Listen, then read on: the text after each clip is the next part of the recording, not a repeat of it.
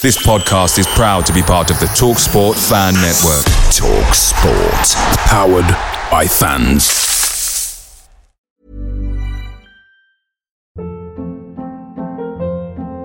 Hold up. What was that? Boring. No flavor. That was as bad as those leftovers you ate all week. Keke Palmer here, and it's time to say hello to something fresh and guilt-free. Hello Fresh. Jazz up dinner with pecan-crusted chicken or garlic butter shrimp scampi. Now that's music to my mouth. Hello Fresh. Let's get this dinner party started. Discover all the delicious possibilities at hellofresh.com.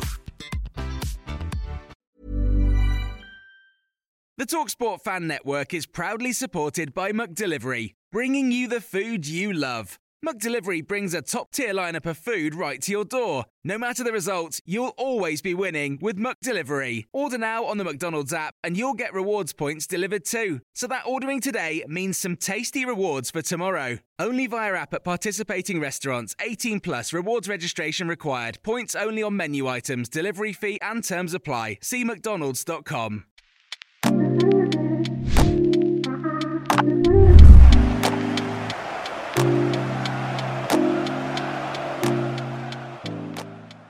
Hello, Cherries fans, and welcome to this latest show here on Up the Cherries in all departments. So, we are the other side of an international break now. Um, of course, England drew against the Ukraine, beat Scotland. Standard, isn't it? Standard. Um, and we do have a game coming up against Chelsea. It doesn't get any easier. Um, Chelsea, Brighton, then Arsenal. What a fixture list. Well, to preview this game, we have got a very, very special guest. Now, my special guest actually played with Diego Maradona. He's also part of one of the top soaps in the UK, EastEnders, during the golden years, and also is involved in poker and a number as well of pantomimes throughout the years as well. It is a pleasure to welcome on to Up the Cherries in all departments, Michael Greco. Welcome to the show, Michael. How are you doing? I'm very well, thank you. Very, very well. I'm um, I'm looking forward to uh, this weekend, the Premiership football coming. I don't like I don't like the uh, international breaks. I have to say, especially so early in the season. There's going to be another one in a month's time. It's so boring, so dull. It is, isn't it? And let's yeah. be honest, you know, the, the, Ukraine game, you know, was quite interesting. England did play very well, but no. the Scotland game, I think we're head and shoulders above them. Absolutely.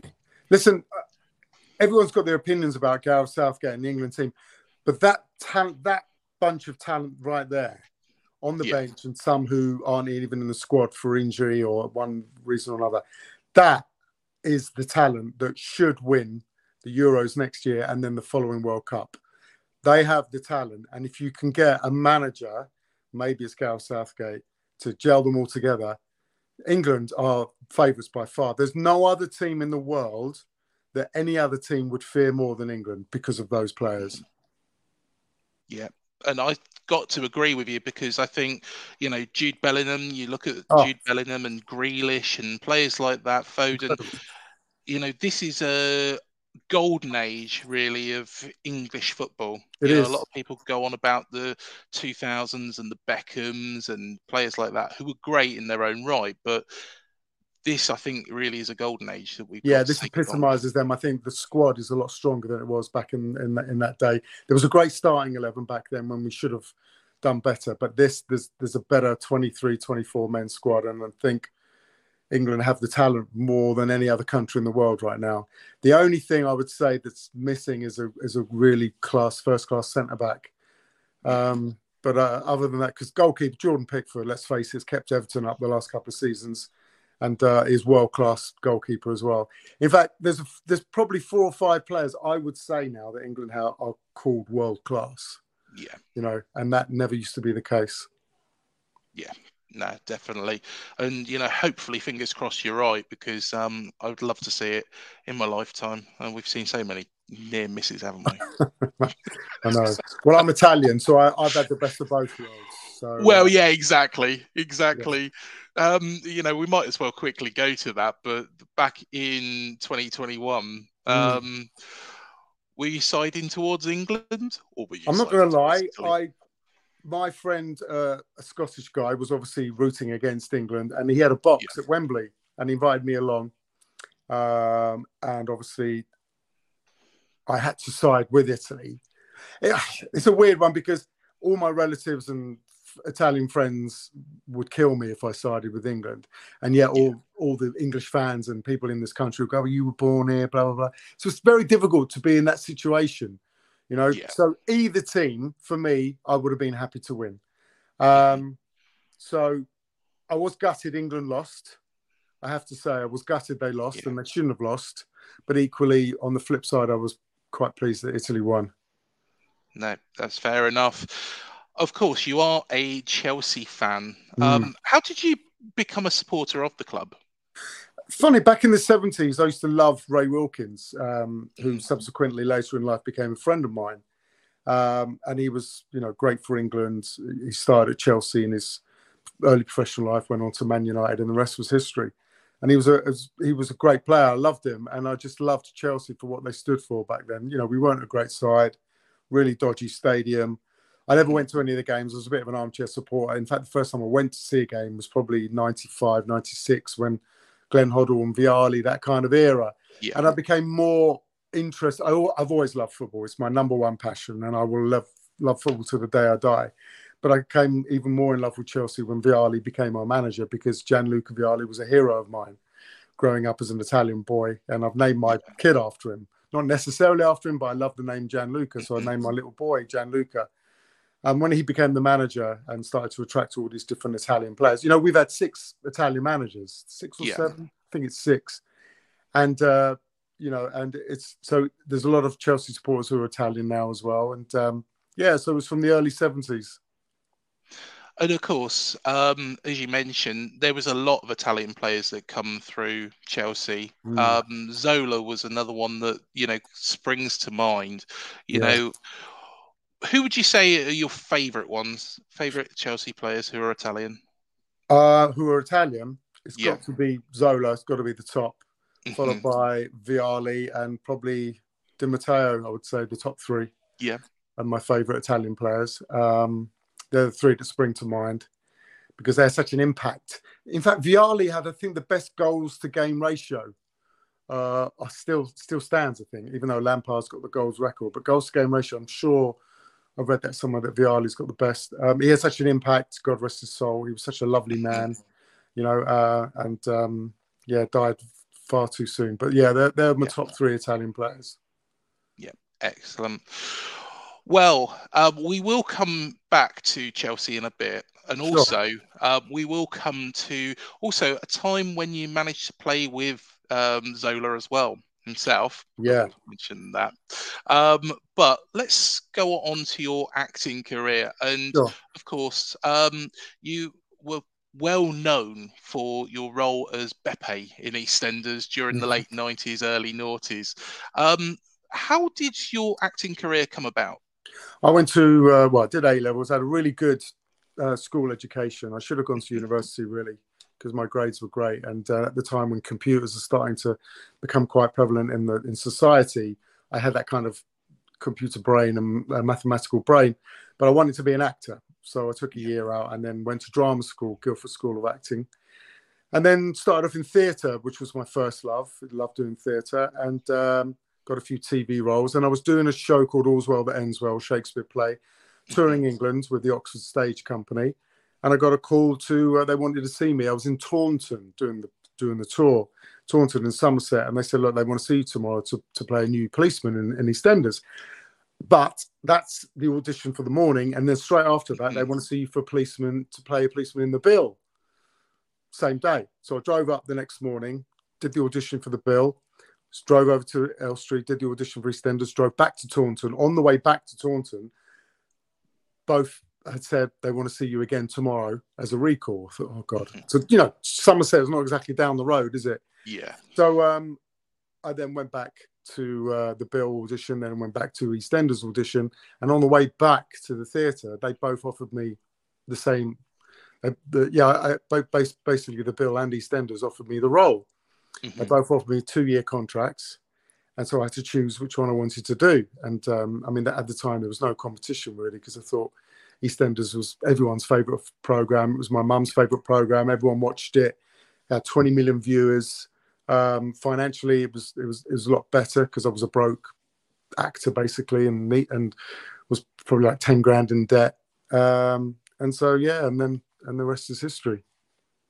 Talking about golden eras, I think that the era that you was in EastEnders within um, was the golden era for the soap for me. Growing yeah. up, watching it, um, you know, to be honest, you had the likes of Phil Mitchell, yourself, um, yeah. Steve Owen. Um, yeah, I've got I'll make I'll make an admission now, Michael. I yeah. did have a picture of Michelle Ryan on my wall. Did you? Slater. I did. Oh. Yes, yes, I did. She is gorgeous, though, Michelle. She's a yeah. she was a lovely girl as well. Yeah, she's yeah. beautiful, beautiful girl. Yeah.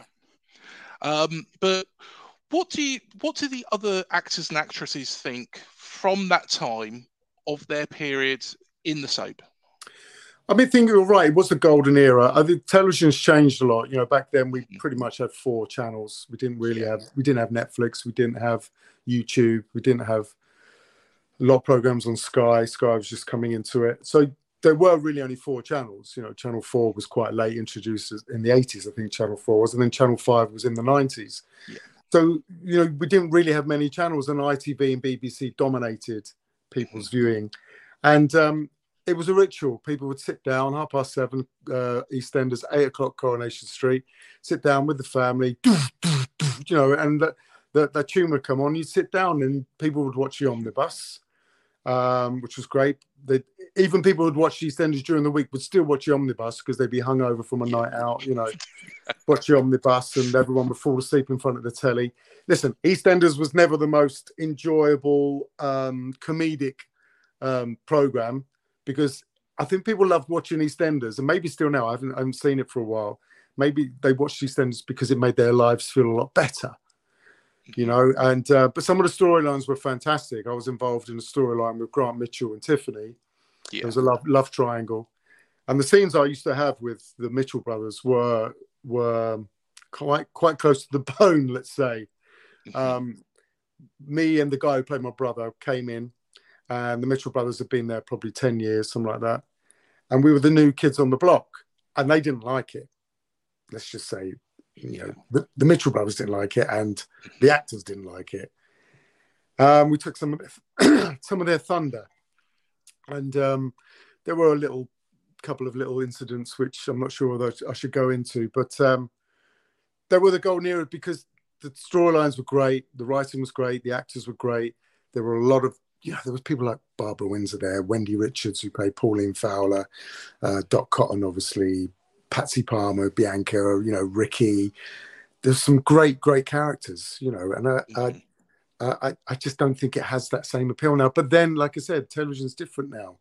So if we had 20 million viewers a day, I think they've probably got two or three million viewers now. Yeah would you ever go back to EastEnders, considering that you were such a well-loved character? I would. Uh, funnily enough, I live close to the studios now. I live 20 minutes just up the road from the studios, whereas before I used to live quite far away and it was a bit of a, a ball ache to travel there on the M25. But um, now I live so close and I have a little boy. It would be a perfect job to go to. Uh, I've never really wanted to go back in the sense that I always think you should never go back. But if they say, look, we'd like you to come back for a few months, six months or something, and a great new storyline, then I'll be stupid to say no but funny enough, my career has taken off uh, over the last couple of years now. Um, it's going to come to fruition, I think, this year, next year.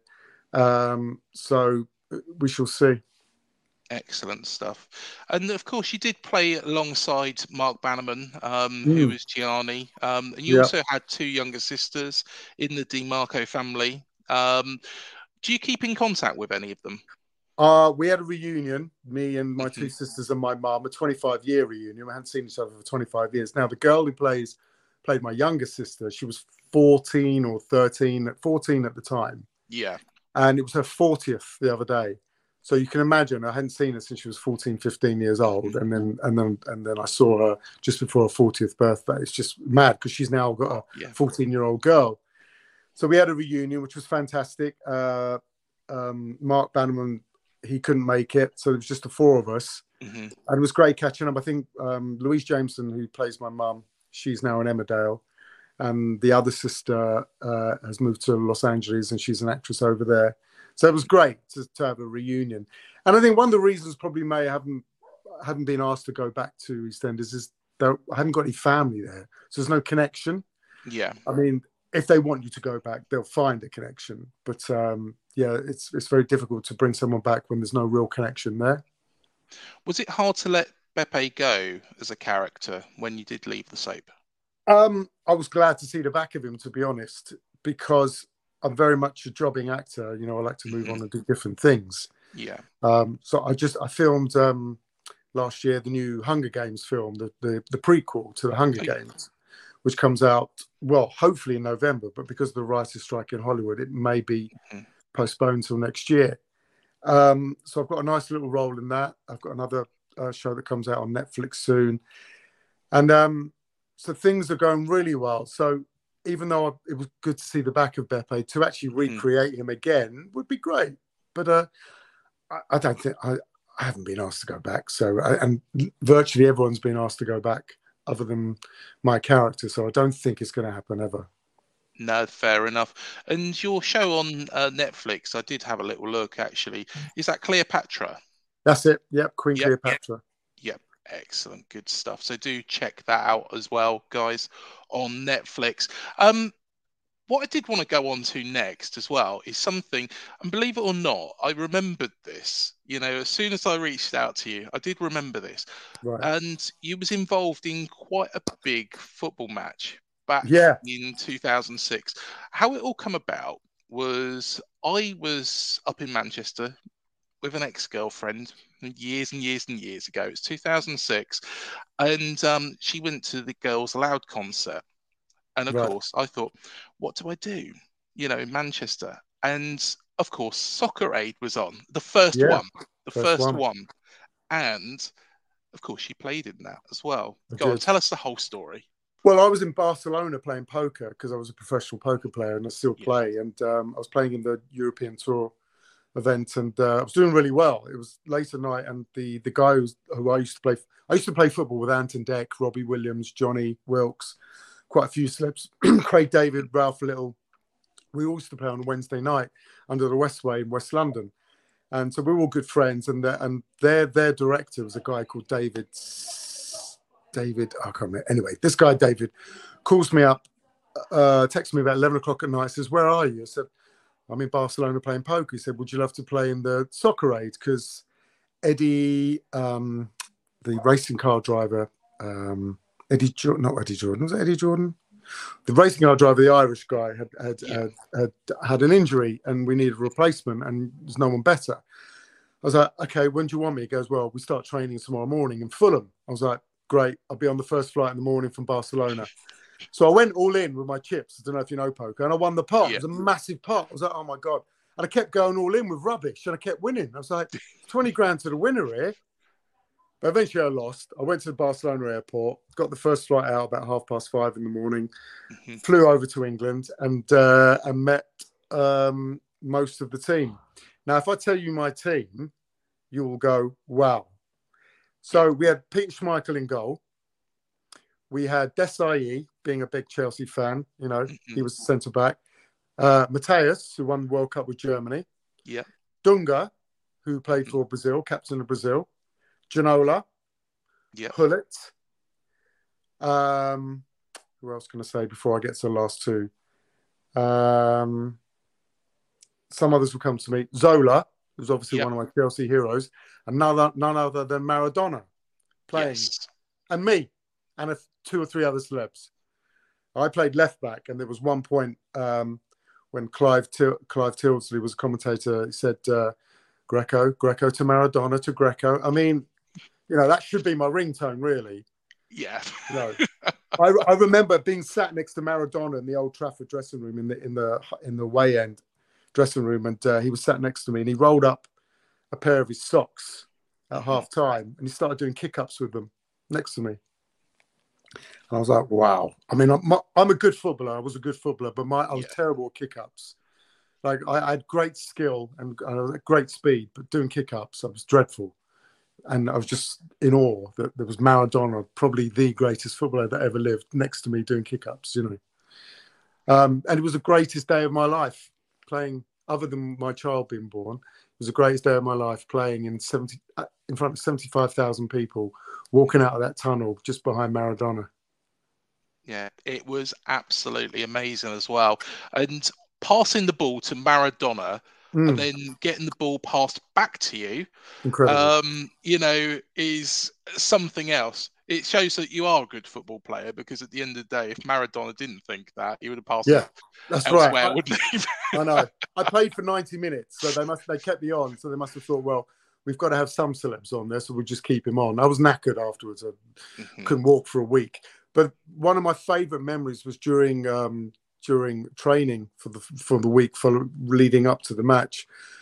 Franco Zola, Gianfranco Zola, would teach me how to take a proper free kick, and I just thought, this is just so weird, you know, a guy that I've I've just looked looked at and just followed for the since he's been at Chelsea and how great he, a player he was for Chelsea. He was teaching me how to take a proper free kick. You know, it was stuff that just dreams are made of, basically. My dad, who was Italian, passed away before he could watch the game. And if he had seen me playing with Maradona, because we're from Naples, you see, and Maradona is like a god in Naples, and my dad adored Maradona. And if you could see that I was playing with Maradona and Zola, it'd been the proudest day of his life. it's an absolutely incredible story, Michael. And Mm. you know, um, honestly, it's incredible just to watch it. To be honest, to be there to actually watch the game, but to Yeah. actually have played on that same pitch. Mm. Wow. I had to mark Les Ferdinand, which at the time he was only two or three years older than me and still could play. And let me tell you, those elbows, they went close to my nose many a time. And then I had to mark Gascoigne, Paul Gascoigne, who still had it. You know, Yeah. these players, even though they haven't got the pace, they've got the skill and the know how to just run rings around you. Les Ferdinand had just recently retired as well, hadn't he? He was. Yeah, that's what I mean. You Yeah. know, and they, I mean, honestly, I can't tell. I was a good player, but I am lower, lower, lower, lower, lower, lower, lower league compared to a professional footballer. Even the League Two, League One guys are far beyond an amateur. But a Mm. professional like Les Ferdinand, who just finished a couple of years before that, I mean, come on. Paul Gascoigne, one of the greatest English players that ever lived. No chance, Greco. No chance. But I did hold my own, I have to say. Exactly, exactly. and you've you've always got that memory. you know, Always. holding your own. Always. Surely you'd do that again, wouldn't you? If Oh, soccer aid long. come calling, yeah, all day long. I mean, I'm nearly 54 and I'm still fit. I can still run, yeah. um, but I would do that again um, all day long. Yeah. Yeah, I don't think it would ever surpass that though. The first No. time, and you know, playing with those players. No, I don't think, unless you got Messi or Ronaldo to play in a soccer aid, I don't think you can ever surpass Maradona. No. You know, Yeah, most definitely. not. especially for me being a big Chelsea fan, because you had Desailly and Zola next to me as well. It's very difficult to surpass that. Maybe John Terry, you know, I think John Yeah. Terry is one of my uh, favourite ever Chelsea players because he was just so good. Know, he Yeah. was so good. He was just. Pro- I'm being biased here, but I think he's probably England's greatest ever centre back.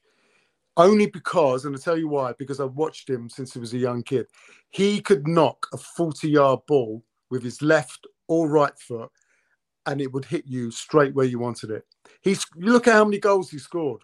He scored so many goals as a defender. His skill, his touch was superb. And yet he was a brilliant header of the ball. Wasn't the quickest, he wasn't a Rio Ferdinand, but wow, he could read the game. He could read the game. Yeah, most definitely, most definitely. And of course, the squad was managed as well by Ruud Gullit, and of course, Gus Yeah. Poyet was his assistant as well. So, you know, what an experience that is. Yeah. I know you did mention there as well. You are were a professional poker player and Mm. still play to this day. Yeah. Um, but I was having a little look at your stats as well on this front, and they're pretty impressive since you started playing poker in was it 2005 2004 yeah it was something like that 2005 um, i became sponsored i made three world series final tables um, yeah came very close to winning a bracelet coveted bracelet just got very unlucky when you when you get to a final the skill for me the skill factor is leading up to a final table and when you get to a final table you're pretty much all in pre-flop with a, on a on a race, ace king versus queens, ace king versus jacks, or something like that. And you, you just got to win those races because there are so many chips. The blinds get so big that um, if you win those races, you win tournaments. And uh, I, I lost one. I was third in, in a huge event. I won a quarter of a million dollars. I think the winner got six hundred fifty thousand, and I just lost the race. I had, I had ace ten. The guy had pocket sevens, and I didn't hit my ace or ten. Otherwise, he goes out I get in the top two, and I could have won 650 grand. so, yeah, I still play now. I live uh, in Hertfordshire uh, near Luton Casino, so I play there every now and then and still do really well. You know, it's, I do it more of a, as a hobby then, but back now, but back then it was it was I was earning a good living. I think it was two. Was it 2009 when you I think it was you come third, didn't you? In the yeah, World that's the one. Yeah, that's one. Of, yeah, that's the one I was telling you about. The World Series of Poker. Yeah, the main event, fire final table, came yeah. third. Um, yeah, incredible story as well. Um, you know, to go from an and do you feel that your time as an actor, you know, helped you when you do get to that final table? You know, maybe when you're trying to bluff mm. through things. Do you think it helps at all? I don't think you have that much of an edge because the greatest players who tend to get to final tables show no emotion. They're great. You know, they, they really do have poker faces. It's a cliche, but they show no emotion whatsoever. Mm-hmm. Some amateurs or some people who've got to the table who've been quite lucky do show their emotion by the way they um, just by someone breathing, just by their pulse in their neck and their eyes. You know, that's why people wear sunglasses because their eye, the eyes give away a lot. Yeah. The eyes give away a lot, and um, and some people can't handle it, so they have to wear sunglasses. I think it should be banned, especially on a final table, because mm-hmm. poker. I can't play online. You see, I can't. I can't play online. I've never won online, mm-hmm. um, and because uh, I'm good at reading people, reading the situation yeah. You know, I have a good sixth sense of the situation, whether I think someone's bluffing or not. that was my forte.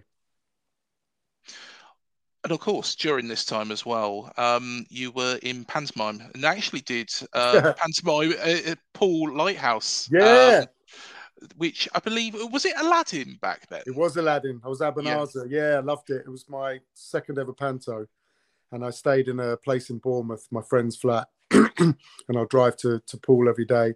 Beautiful, beautiful place. You know, down by the down by the sea and the uh, the marina and everything. Yeah, incredible. Such a beautiful place. I loved it. Ever catch yourself eating the same flavorless dinner three days in a row?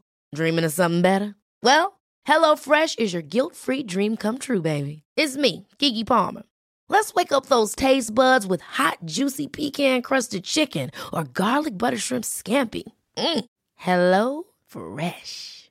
Stop dreaming of all the delicious possibilities and dig in at HelloFresh.com. Let's get this dinner party started.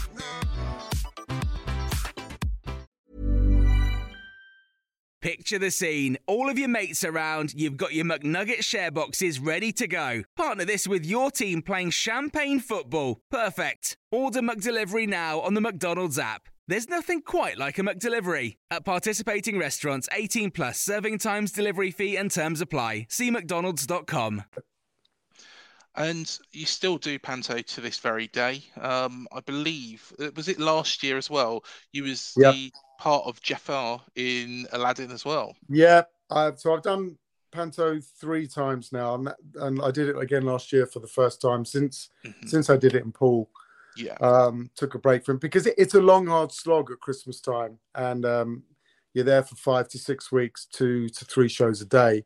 Yeah, and um, and it, it's a real hard slog. Don't get me wrong, the money is fantastic, but for me these days, it's not that I've got loads of money. I haven't, but uh, money's not the most important thing in my life. My little boy is, you know, and seeing him, not being able to see him most of December was was tough because he was uh, at the time he was only one, um, and so not seeing him grow up and take his first steps is always tough.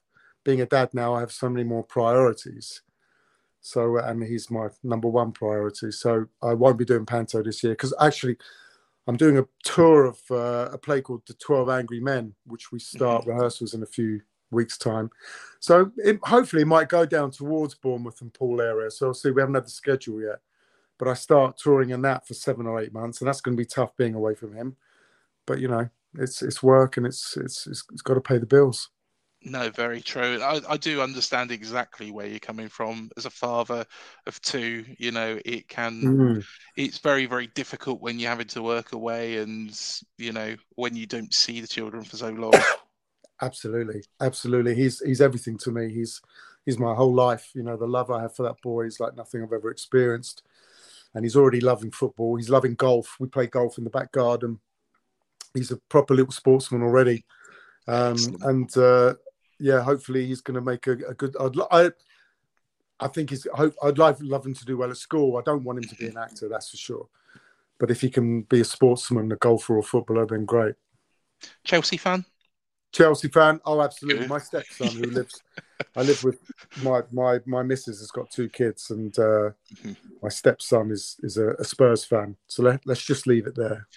Yeah, fair enough. Might have to convert. there is no way my son, my real son, is going to be any anything but a Chelsea fan. Put it that way. I don't blame, blame you, Michael. Spurs I don't will blame be the last team that he will support. well, let's go on to the football. Um, yeah. Because, of course, Chelsea, it was a rotten year last year, wasn't it? Let's be perfectly honest. Yeah. What went wrong because Thomas Tuchel mm. at the hmm. start of the season, I thought that Chelsea were going to go far. I thought Chelsea were going to do very, very well. everyone did. It just yeah, the wheels just fell off. There are a number of reasons why. I tell you what, Thomas Tuchel, something happened mm-hmm. um, backstage, as it were, with the owners. So it wasn't to do with the on-field performances because I think we drew drawn in the Champions League with uh, Zagreb. Um, we hadn't started brilliantly in the league, but it wasn't the worst start. It only been a few games. Yeah. But we still have faith in. We just won the Champions League, for God's sake. Um, but that means nothing at Chelsea, as you know, because Di Matteo got sacked, having won the Champions League. Um, but we still love Tuchel. Still, I still love him to this day. So something's happened backstage. Mm-hmm. Um, now Chelsea, the whole upheaval with the new the, the, the new owner and a lot of his decisions of what he's who he's bought have been dreadful. Yeah. Don't get me started about Cucurella and Lukaku, two of Chelsea's worst value for money signings we've ever made, ever. Mm-hmm. 165 million for those two is just a joke. Is a joke. Um, I think Cucurella is the worst player Chelsea have ever signed, not just because of the 65 million, but as far as talent's concerned. He might prove me wrong this year, but what I saw of him last year, Brighton must be laughing to the bank when they sold him for that amount of money. He, he, he has been a joke. He looks like someone who's won a spot the ball competition and is able to play for Chelsea. You know, he he plays with his hair more than he does the ball, and it infuriates me. I think he's useless. I might get a few people come back at me going, "No, he's the son of." I'm sorry, I'm a good judge of character, and unless he really progresses, I don't think he'll get a start. I don't think he started well with Pochettino. I'm not sure he's not started a game yet. I don't think. Maybe in the maybe in the um, League Cup against Luton. I think he's uh, against um, Wimbledon, did we play? Wimbledon. Yeah, I think he started them. But I think so. Last year, a lot of things went wrong. Um, there was no foundation. There were no true leaders. We had too many flair players. we didn't have a, a Diego Costa up front, a Drogba, um, the whole thing about Chelsea over the last 15 to 20 years of our success is we've had goals from every position on the pitch. Yeah. And Chelsea weren't having that. The midfielders, you know, you have Lampard, Malouda, Kalou, all these people in the midfield that would score umpteen goals. We didn't have any of that last year. I think our top goal scorer at some one point was Reece James, yeah. You know, who I love, by the way. Mm-hmm. Um, we weren't scoring goals. The confidence was shot we were bringing in manager after manager. Graham Potter wasn't the right fit for Chelsea. Great manager, did well at Brighton, wasn't a Chelsea manager. from the beginning. I really wanted him to do well. English Yeah. manager, first English manager other than Frank since Glenn Hoddle. I, I I was like, really, really wanted him to do well. I thought, come on, Graham, let's do this. Mhm. Didn't take off. Didn't like his attitudes on on the bench. Mhm. Didn't show enough passion in his interviews. Didn't show enough care. I just thought it's not a Chelsea manager. Now we've got Pochettino, and we haven't started brilliantly this year, but I think I, I I certainly have faith in him because he's been there, seen it, done it. Nearly won the Champions League with Spurs. Um, did brilliantly well uh, that year. They came third at the end to Arsenal, didn't they, in Leicester? Yeah. In fact, I was at the game where we drew two all with Mhm. Spurs at Stamford Bridge, and that kind of stopped Spurs winning the league, which was great. It was our cup final Yeah. that year, and I was right behind where Hazard curls the ball into the top corner and run slides on his knees towards the Spurs fans. It was the greatest moment. Honestly, if any Spurs fans are watching this, they will hate me, hate me because of my hatred for Spurs. Any Chelsea fans listening will love me because they know exactly what I'm talking about. Yeah, I Um, remember it. I do you remember, it. Yeah, Yeah. and we- pretty much put a stop to Spurs winning the league.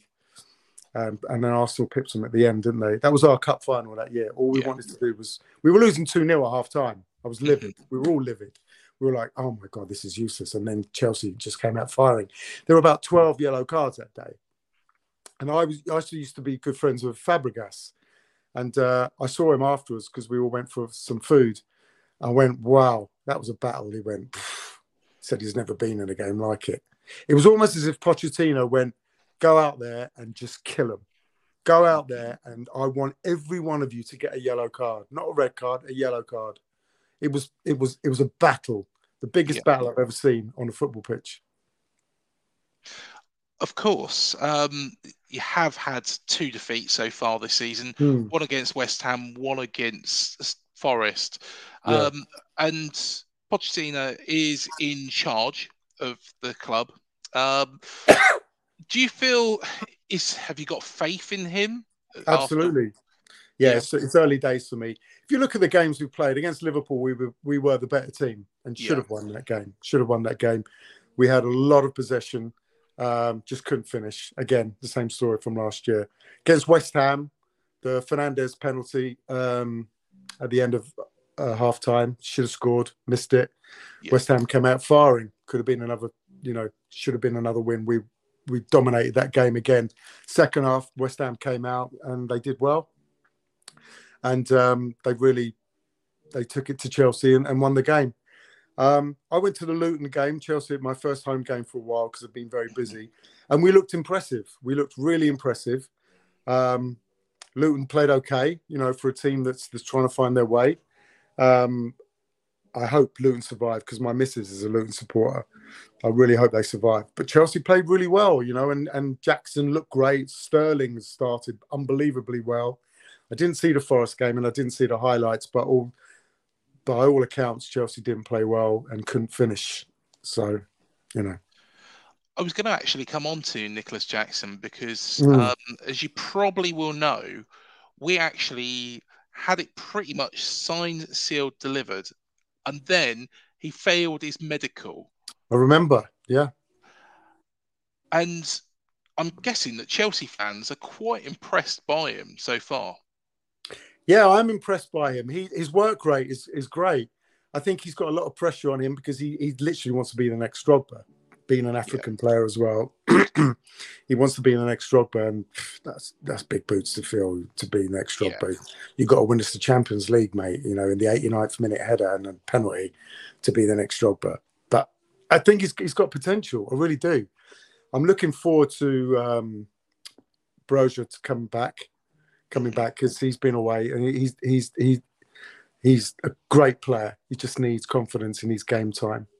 Um, but we do lack of all the money we've spent. You know, we just lack, and everyone says it. We lack a real number nine tour de force, Yeah. and I'm hoping Jackson can be that. I really do. I think he's got the potential. I'm not sure if it's going to be this year, but he's definitely got the potential because I remember when Drogba first came, even though he'd done well in France, when he first came to Chelsea, the first year he was terrible. He was like a dog chasing a balloon. couldn't control the ball. His first touch was Mhm. awful. And I remember the fans because when I my season ticket and they let Matthew Harding stand, we were on at him all the time. Even I Mhm. was, you know, he and he was arguing with the fans because he, you know, he, he was trying, but he just couldn't do it. He couldn't adapt to the Premier League. And then the second season, bang, Wow. that was it. So you know, maybe Jackson. Hopefully, hopefully he'll hit the ground running uh, after this this week coming. But you know, we'll see. I got to mention, and I know it's going to be quite a sore subject. Um, Todd Boehly, the Mhm. money spent, the contracts over a number of years. Mm. There's a lot of criticism from other Premier League clubs, but in a way, I think yes, okay. You know, you could say that it's a little bit unfair, but secondly, he's found a loophole. He's found Yeah. a loophole that he can exploit, and in a way, if that loophole's there, if Bill Foley was doing that for Bournemouth, we would be absolutely delighted to have all Yeah. these players coming in.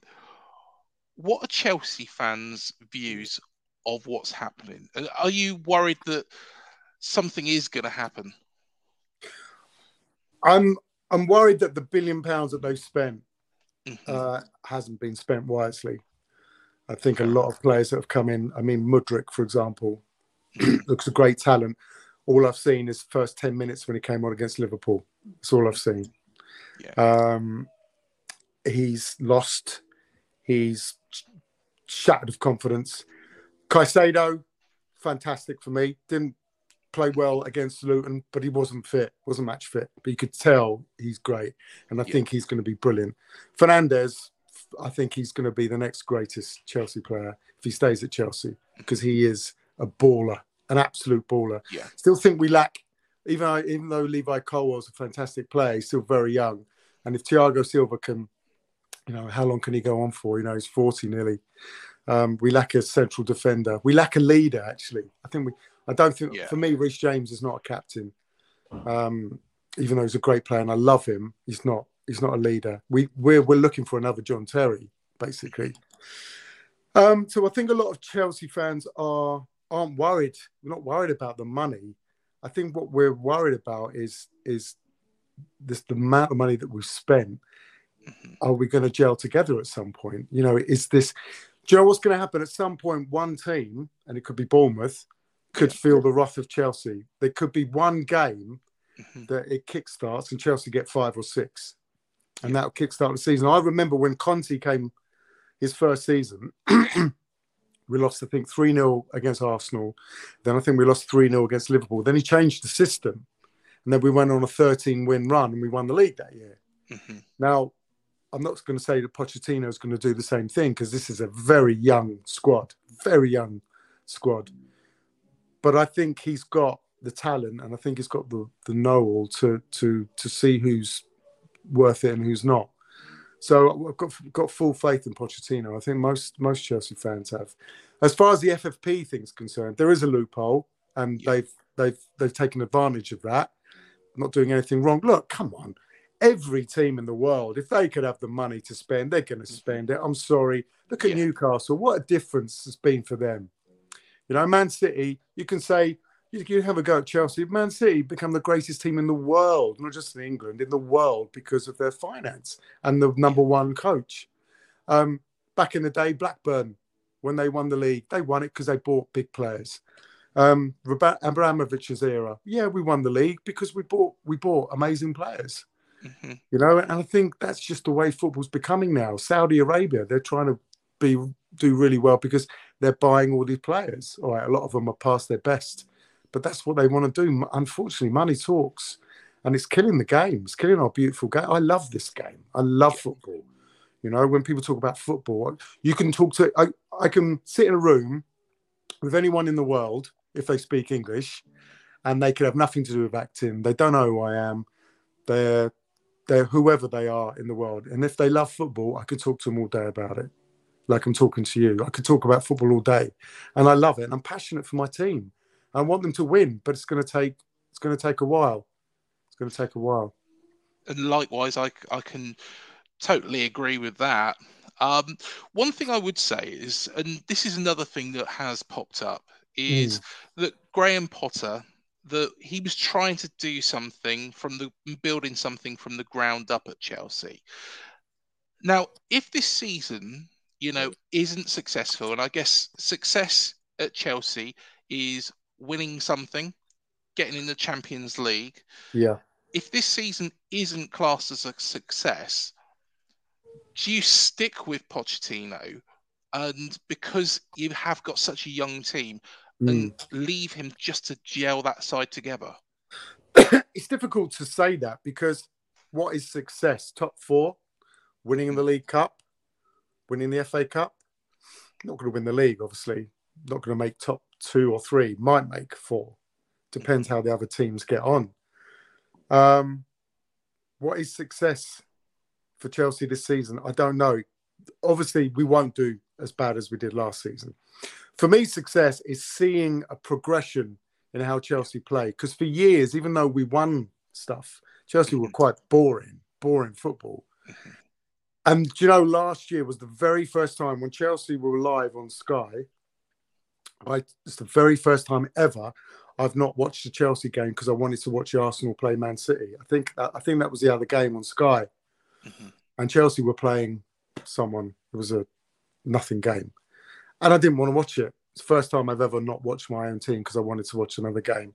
So for me, success is is bringing a brand of football back that we can all get excited about. When I went to see Chelsea and Luton, it's the first time I've heard Stamford Bridge be so loud for a long, long time um, because we were playing some great football. Uh, we were scoring goals and everyone was pulling together.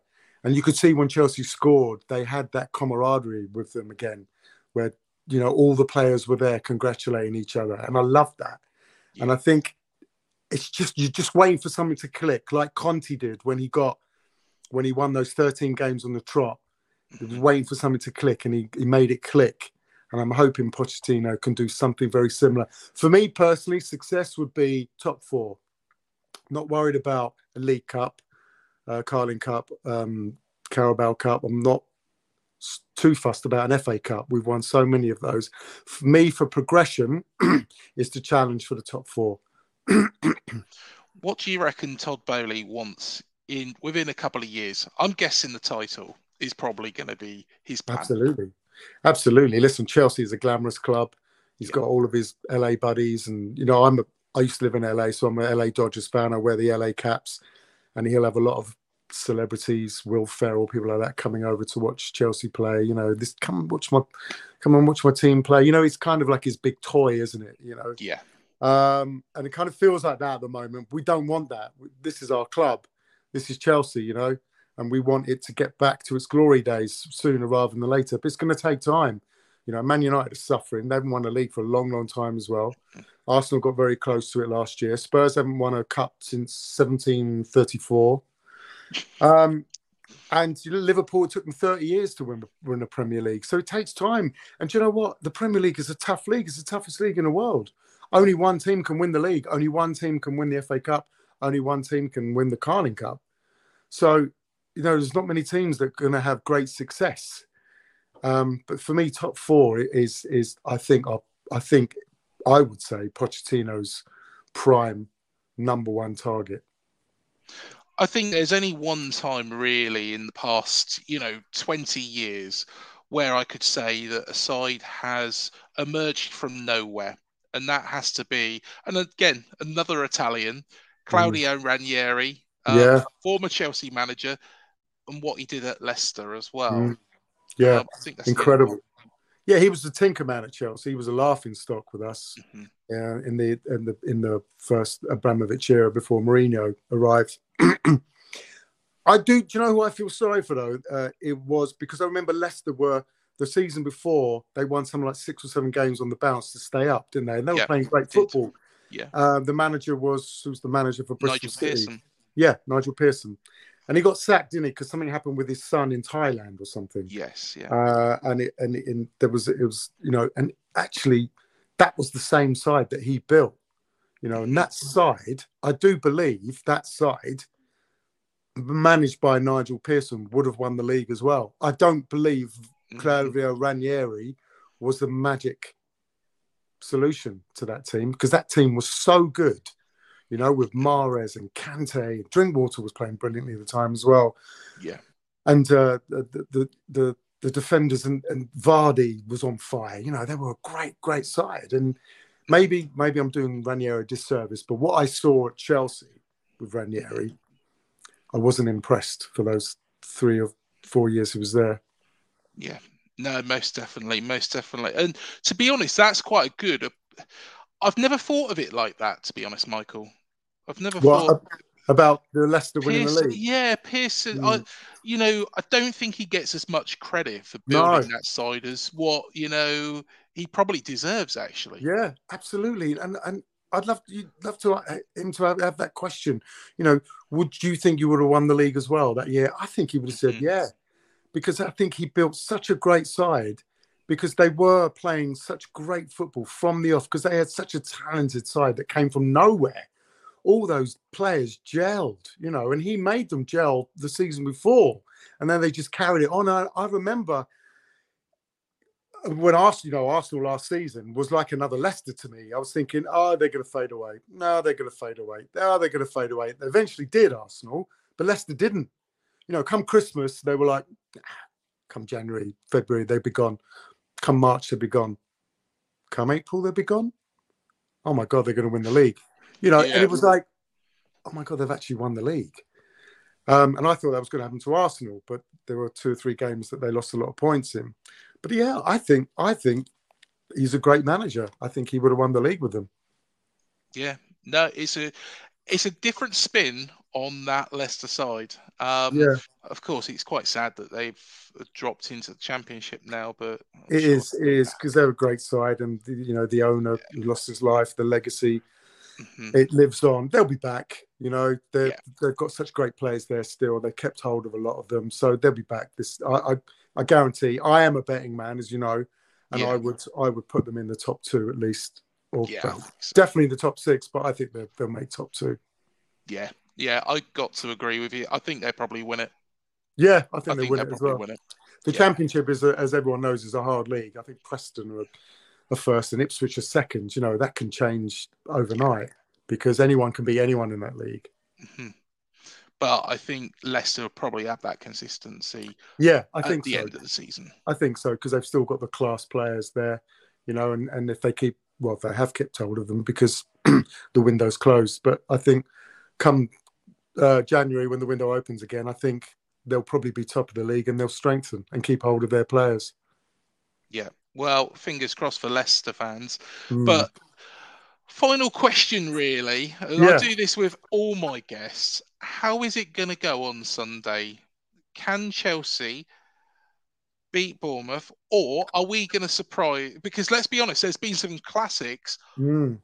on our front yeah. throughout the years, um, and yeah, probably some games that you don't really want to remember, Michael. No, I mean you came to the bridge. Was it a couple of years ago or last year and beat us? It was a massive shock. Yeah. Um, Bournemouth are one of those sides like Brentford that you can't help but like. Yeah. You know, um, you want them to stay up. I really wanted them to stay up. I really wanted your manager to keep them up, and obviously, subsequently, he's not there anymore. But it's, it's one of those teams that you know the fans are great fans. I love Bournemouth as a city, to be honest, or as a town. I love it. It's just a great place to go out drinking for a start. Yeah, um, and I've been there many times. Um, and it's but I got feeling, got feeling, things are going to click for Chelsea against Bournemouth, mm-hmm. and I am a betting man, and I would put both teams to score with Chelsea winning. I think because I think we are due to score a few goals, and I think with people like Raheem Sterling's been rested, and a few people who have been rested, and maybe even Reece James might be back. I think Chelsea could kick on personally, I think we've got such a difficult start to the season. Mm. So, of course, drawn to, lost to. Um, Liverpool and Spurs, you don't expect they're bonus games really. And right. I've got to say, Chelsea is a bonus game, mm. as is Arsenal, who are coming up um, the other side of a game against Brighton um, away, which isn't easy. Do you know what I would say to you though? Because I know you guys are worried about um, relegation. I'll say this to any team fearing that is that all you've got to worry about are three worst sides. Yeah. So, for example, Luton and Sheffield United, no disrespect to them both, but at the moment they are looking like the two worst sides, aren't they? Yeah. So there's just got to be another side that goes down. So then you think, okay, there's a seven to one shot. It's going to be you. You know, there's Mhm. probably seven or eight teams that could fit into that category, and then you've got ten teams that financially won't. Mhm. So I always think if you're worried about going down, like my friend's a Brentford supporter, and he's like, "Oh, I'm still worried about going down." It's like, don't be stupid. There are three worse teams than you are. Come on, Mhm. Brentford are going to be a mid-table for the next few years, so there are always going to be three worse teams than Brentford. So I think, as a Bournemouth fan, I would look at it positively and go, "There, there are three worse teams than Bournemouth over the 38 games." Yeah, I I can't disagree with that. I think you know Everton look poor. Oh, phew, yeah, Sheffield United, you know, I I don't really rate Sheffield United at the moment. They did all right against Man City actually. yeah, they Um, did. I was quite impressed with them then. Um, and I think Luton have got a lot of heart. They'll Mm. put up a fight. They'll Yeah. surprise a couple of teams. Is it going to be enough? Unfortunately, I don't think it will be. But I No, think, you never know. Kenilworth Road Yeah, could be a t- tough place to go to. They haven't played at home yet, have they? So, oh no, played against West Ham. In fact, they should have got a penalty to make it two Mm-hmm. Yeah. all. Um, could be a tough place to go to. They could. I think Luton have got to look at the sides above them that they can get the three points from, and the top six, seven, eight sides that they're not going to get points from. Mhm. So they've got to focus on those games that are six pointers already. I think. I won't bet against my own side, but to be honest, I'm going to be more realistic. Mm. Um, and I'm going to turn around and say, you know, I'd be happy with a point, a one-all Right. draw, a one-all draw, but I can't see us beating Chelsea because Chelsea will be coming back off the back of a defeat. You know, Yeah. wanting to get back to winning ways. Mm. We haven't won so far. Um, I think once we are out this tough spell, which you know, let's be honest, every game's tough in the Premier League. I Every think, game's tough. but I think we'll pick up the points that we need, and Iraola's tenure can really start from that point onwards, and we can Yeah, see what absolutely. he can really do. I'm going to give you my score prediction: three-one Chelsea. Sorry. 3 1. no, that's fair enough. I'm going to go for a one-all draw, but I'm not going to bet against us. But No, of course. can't see the three points. Can't see the three points, to be honest. I'll be happy with a point. Yeah, if, if it's going to be a draw, I, I tell you what, yeah, a draw would be. Let's see see see what it's like on the day. Like I said, Chelsea are, are ready to strike at any time, so it could be against Bournemouth. Nah, fair enough. Well, Michael, it's been an absolute pleasure having you on this show. All the very, very best Really enjoyed whatever it. you put your hand to. And yeah, likewise, really, really enjoyed it. Um, love the soccer age story and you know the memories as well of Yeah, that. great memories. And um, yeah, do, do do remind us. Oh, what is coming up for Michael Greco? So I'm, I'm in the new Hunger Games film, which starts soon. It's a it's a prequel to the trilogy. It's about um, um, Donald Sutherland, who was the lead in the first one. It's his story, backstory. So I play one of the one of the dads uh, of the kids. Um, I'm doing um, a tour of 12 Angry Men, which goes on tour from November onwards around the country. So hopefully it'll come towards Bournemouth. And got two, two or three other things coming out as well. So it's um, yeah, my acting career is starting to kick off again, which is great. Excellent stuff. Well, all the very, very best, and no doubt we'll keep in contact. And Absolutely. Um, yeah, when the reverse picture comes up, um, might have to get you back on again, Michael. Absolutely. Definitely. Thanks so much, mate. All the No very, very best. Cheers. And thank you, everybody, for joining us on this show. Please remember to hit the like, the subscribe, the bell button, leave your comments below as well. Do check out all of our recent shows. We've had loads of interviews throughout our time on YouTube, and we're going to be doing a lot more as well. So do check those out. Please also do visit our Instagram page as well, as well as our Facebook page as well, which will have all the details that you need to know about the channel. But until the next show, up the cherries, and we'll see you in the next one. Thank you for joining us.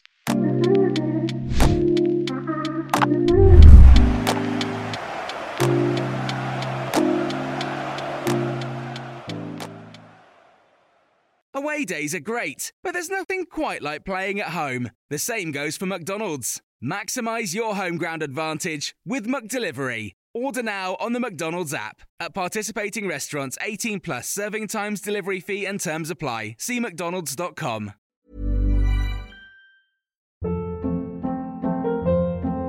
Hold up. What was that? Boring. No flavor. That was as bad as those leftovers you ate all week. Keke Palmer here, and it's time to say hello to something fresh and guilt-free. Hello Fresh. Jazz up dinner with pecan-crusted chicken or garlic butter shrimp scampi. Now that's music to my mouth. Hello Fresh. Let's get this dinner party started. Discover all the delicious possibilities at hellofresh.com.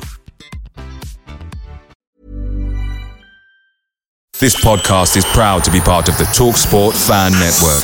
Talk Sport. Powered by fans.